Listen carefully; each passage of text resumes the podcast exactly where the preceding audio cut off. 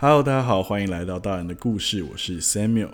今天是二二八和平纪念日，我想要借着这个假期和大家分享一本书，叫做《自由的滋味》。这本书是彭明敏先生的回忆录。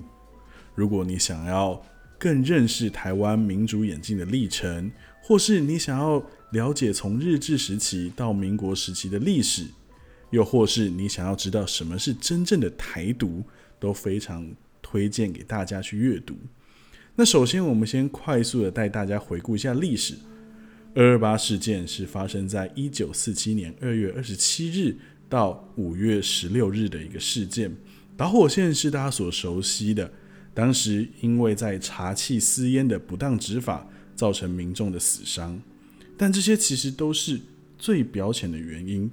那就让我们从彭明敏先生的回忆录来。从当时台湾奇特的法律以及历史的角度来看吧，书中是这样写的：台湾的法律地位非常奇特。中国于一八九五年将台湾和澎湖割让日本，日本让岛上居民两年时间选择国籍，有数千台湾人选择离开台湾或登记为中国侨民，可是大部分住民并没有那样做，所以其后五十年，他们的子女和孙辈。在法律上是日本国民，他们如想移往中国大陆也可以做到。有些人做了，但是绝大多数都留在岛上。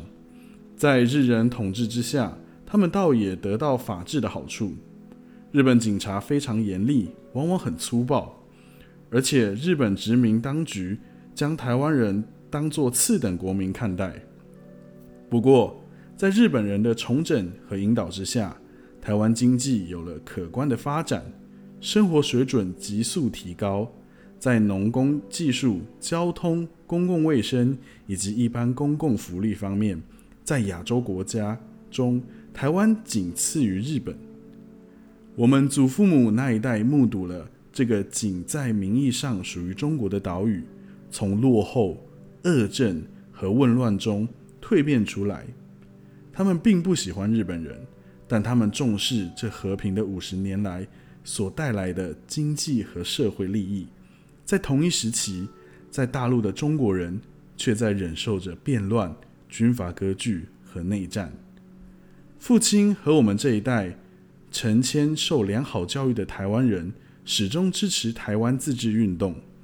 他们首先在第一次世界大战期间组织起来，因为美国总统呼吁世界。承认少数民族的而受到鼓励，在整个一九二零年代，台湾人领袖不断要求日本政府让台湾人参与台湾的行政和立法。到了一九三五年，日本政府不得不开始让步，由地方选举成立地方参议会，投票权逐渐扩大。一九四五年。日本政府终于宣布，台湾人可与日本人享受同等的政治权利。从书中的内容，我们可以看见几点：第一个是在当时的甲午战争后，台湾以及澎湖割让给日本，但是台湾是可以选择自己要做哪一个地方的居民以及国民的。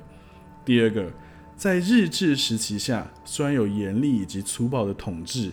但是台湾却也得到了非常可观的发展，在当时是所有亚洲国家中生活水准仅次于日本的。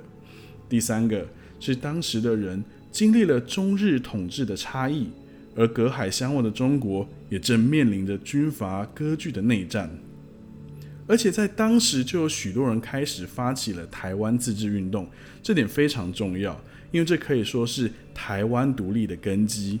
当时的知识分子受到美国向世界呼吁民族权利的重要，所以他们在第一次世界大战期间组织起来，成为台湾走向民主的第一股力量。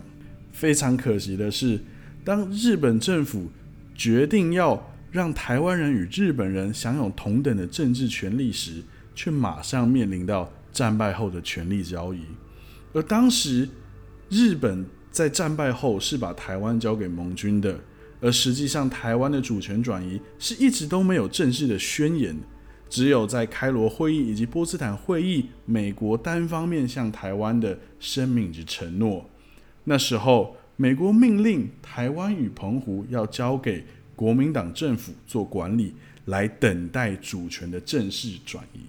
这时候就出现了两个问题：第一个，相较起日治时期，台湾人在被国民党政府管理的时间，并没有选择国籍的权利；第二个是正式的权力转移一直都没有发生，这也引发出了后续所谓的台湾主权未定论。对当时的国民党政府而言，即便台湾也受到战火波及。但是基本的农工业结构依然保存，这根本是一个让人垂涎三尺的宝地，不用努力就有先前日治时期留下来的良好根基，再加上粗估价值约二十亿美元的日人财产，都被国民党政府给收下了，真是赚烂了哎！但是对当时的台湾人却完全是不同的光景哦，在过去。台湾已经学习到了法治的价值，晓得要诚实衡量、遵守契约以及正确守时的重要。而且当时的农工业能够有这样子的发展，也确实是受到这些法治价值的所赐。但是新来的政府并不了解这一些啊。当时的台湾人或者你说本省人，常常受到这些外来人的轻视以及羞辱，而台湾人的诚实。也常常被外来的官僚所占便宜，而外来的政府仍然认为台湾是像当时清领时期的蛮荒之地，甚至常常在公开的学生演讲面前毫不客气的羞辱台湾。到了一九四六年，大量的台湾人在政府与经济企业中被解雇，取而代之的却是陈仪组织的亲朋好友，滥权加上贪腐。无论是在经济或是人心上，都大大的打击当时的台湾。而面对台湾人强烈的抗议，陈仪奉蒋介石的命令，他告诉了台湾人说：台湾人还不熟悉民主的程序，所以宪法条文还需要一段政治开导期。在这个期间内，台湾人都没有办法享有应得的发言权。而陈仪的胡作非为。一直到了一九四七年二月二十七号晚上，公卖局的查缉警察粗暴地殴打了一名在台北圆环兜售私烟的老妇人。这个行为使路人愤慨，要攻击那些查缉的人员。而查缉人员被追赶入附近的警察局，他们的吉普车被烧毁。隔日，全台北群起激愤。到了黄昏时，台湾人。与占领者中国人之间展开了全面的冲突，抗议狂潮的第一波指向烟酒公卖局，公卖局的办公室被捣毁，职员被痛打，民众涌下公卖总局，要求缓和公卖局的专断政策。群众在向长官、公署抗议陈情，当他们抵达大门时，无武装的民众便遭到了机关枪的扫射。台湾人压抑已久的愤怒都因此爆发了，但市政府并没有妥当的处理民众的情绪，反而是任由警察随意射杀没有武装的人民。之后就是我们大家所知道的，国民党军队在台湾展开了屠杀。我们来看看当时的高雄啊，当时高雄的参议会议长主席是彭明敏的父亲彭清靠医师。他在二二八期间被选为处理委员会的主席。当时他要求高雄要塞司令彭孟契禁止射杀市民，也禁止他威胁委员会。但彭孟契司令才不管这一些，他的巡逻队每一次看到台湾人聚集在一起的时候，就随意射杀。因此，彭新靠先生带着其他代表一起进入司令部营地，要求司令撤退巡逻队。但他他们一走进去，就全部被逮捕。而当时有一位代表叫做涂光明，他因为大骂蒋介石和陈仪，被用铁丝捆绑起来，而且受到一夜的苦刑，然后就被枪杀了。而其他的代表也正等待着被枪杀。但是在隔天，彭清靠医师就被释放回家了。而当他精疲力竭的回家后，他两天没有吃东西，心情粉碎，彻底幻灭了。从此，他再也不参与与中国的政治或理会中国的公共事务了。他所尝到的是一个被出卖的理想主义者的悲痛。到了这个地步，他甚至扬言为身上华人的血统感到可耻，希望子孙与外国人通婚，直到后代再也不能宣称自己是华人。而二二八事件中，以及国民党军队抵达以后数周内，高雄的情况很惨。在这期间，高雄要塞司令彭梦记得到了“高雄屠夫”的恶名。比如，当许多高雄市领导人聚集于市政府礼堂讨论这次危机时，门突然被关闭，再受到机关枪扫射，家人被迫在火车站前广场观看父亲。或儿子被枪决，在枪决之前，还有许多惨绝苦刑加诸人犯。父亲一生是乐观的理想主义者，至此变得更加痛苦和绝望。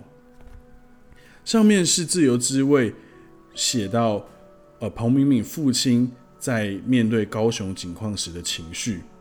所以在《自由的滋味》这一本书中，我们可以更深的了解到台湾。这个民主长大的一个过程，我们也可以看见许多被教育掩盖住的一个历史事实。那最后，我们来简单介绍一下彭明敏先生。彭明敏是台湾高雄人，生于台中大甲，他是国际法的权威，目前是台湾大学的退休教授，同时他也是最具代表性的台湾独立运动领袖之一。彭明敏。为法国巴黎大学的博士，曾经被选为十大杰出青年。在一九六四年，他与谢聪敏和魏廷朝共同起草著名的《台湾自救运动宣言》。也因为这个宣言，他被国民党政府判刑了八年，并于一九七零年在重重特务的监视下，神奇的逃离台湾，抵达瑞典。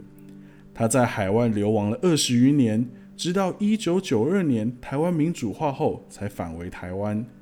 他也曾代表民主进步党参选一九九六年的中华民国总统选举。由于彭明敏在台独运动中非常具有代表性，很多人称他为台独教父。这是今天 Samuel 想和大家分享和二二八事件以及台湾整个民主历程有关的故事，真的非常推荐大。大家去阅读《自由的滋味》，一起来重新认识这段台湾的历史，相信你会有很不一样的看见。